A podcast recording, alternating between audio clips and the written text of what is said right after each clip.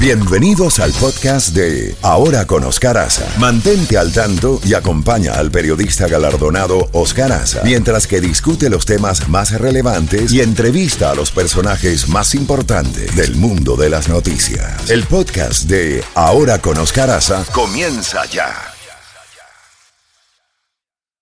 Escuchas a Oscar Aza. Oscar Aza en la Z mañana. Z92. 7.30 minutos, hace unos minutos le damos la noticia de qué respondió el presidente Biden a la pregunta de un periodista ayer de si consideraría retirar impuestos a la gasolina para bajar los precios. Dijo que pudiera considerar eso. Eh, pero hay otros temas también que tienen que ver con este complejo tema de los combustibles. Eh, y definitivamente la inyección de un millón de barriles diarios anunciada por el presidente tampoco ha reducido los precios de la gasolina. Nadie mejor que Juan Fernández, nuestro siguiente invitado, analista y experto petrolero, para que nos diga eh, si estas eh, medidas que pudiera implementar el presidente Biden pudieran bajar el precio del galón de gasolina, por lo menos aquí en la Florida.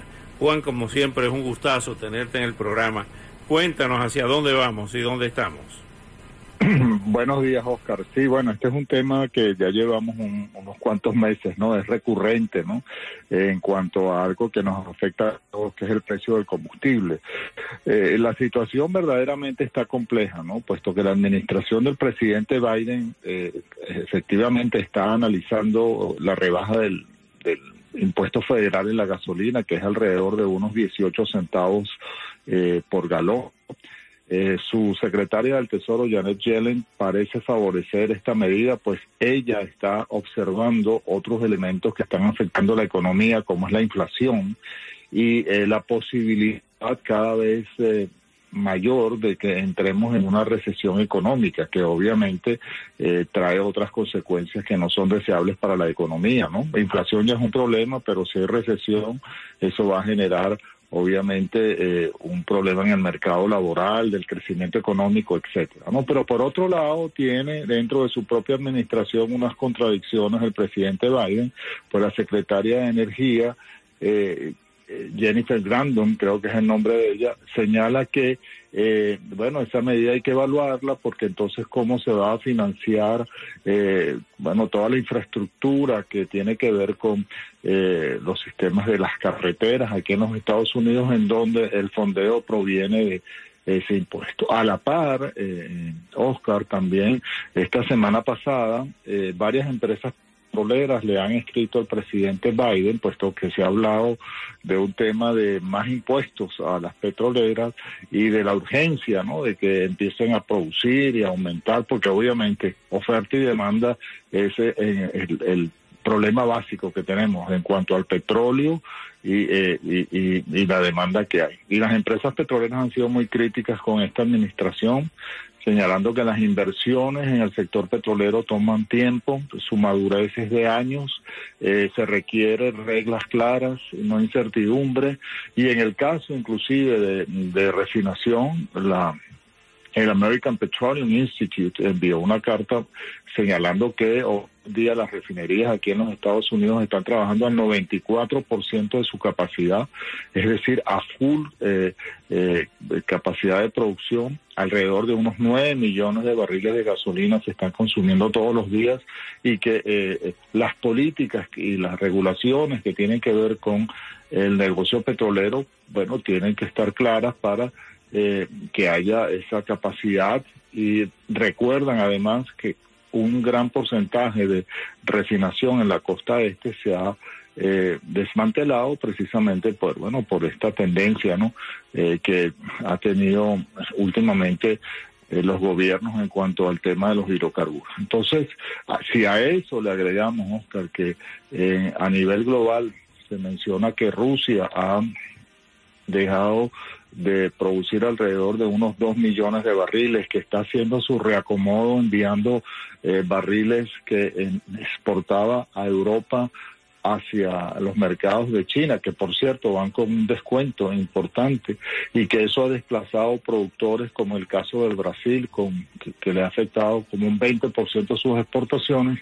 pues eh, que irán, asumo yo, ahora hacia hacia Europa, tenemos un mercado petrolero y energético verdaderamente complicado. Eh, para poder dar una, una figura que, podamos entender todos en este minestrone no tan complicado de variables con respecto al mercado, eh, el ministro de Petróleo ruso señaló que él observa y estima que puede llegar el barril a los 140 dólares. Hoy está alrededor de los 111 dólares el WTI. Y esto, bueno, significa aumento en el precio eh, de la gasolina, puesto que el 60% del costo está relacionado con el precio del, del barril petrolero. ¿no? Varias tenemos cosas, una Juan. situación difícil. ¿Perdón? Eh, que- que- varias cosas. ¿Qué pasa si se abre el Keystone, el, el pipeline eh, que, que, no, que no se abrió, que viene de Canadá? ¿Pudiera contribuir a bajar los precios? Eh, ¿Un aumento en la producción de Arabia Saudita? Eh, ¿La permisividad de que Chevron perfore en Venezuela? Eh, ¿Eso pudiera contribuir a una tendencia bajista?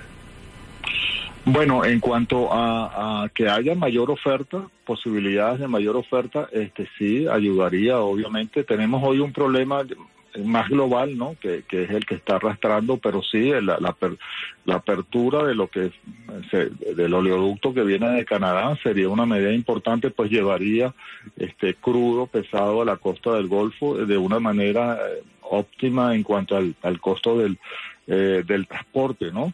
Eh, en cuanto a Venezuela y, y Chevron, bueno, eh, ahí sí te puedo decir que eso es un proceso que va a ser más largo, eso no es una solución de corto plazo. Eh, eso eh, podría aportar alrededor de unos 200 mil barriles eh, y yo estimaría que aproximadamente eh, en el periodo de unos 12 meses para poder lograr eso. En consecuencia, Venezuela hoy en día con los requerimientos que tiene de inversión, no sería una solución, digamos, efectiva ¿no? y, e inmediata.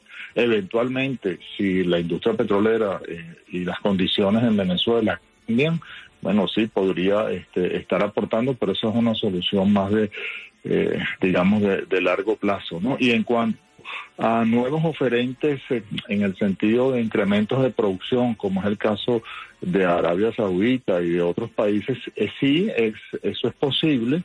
El problema que hay en- con esto es que hay una perspectiva de recesión económica que traería como consecuencia una menor demanda de eh, energía y si esto es una variable que se toma en cuenta para las proyecciones y para eh, eh, realizar inversiones en el sector, pues afectaría a productores como es el caso de, Arabia Saudita en, en esta toma de, de decisión, ¿no? Entonces, eh, es complejo, pero sí, buscar vías que aumenten la oferta ayudarían sin duda a disminuir la presión en el precio del combustible. Juan Fernández, como siempre, muy agradecido por tu brillante exposición, como manejas el tema. Y estaremos en contacto más a menudo porque este tema parece que, como siempre decimos en lenguaje de béisbol, pica y se extiende.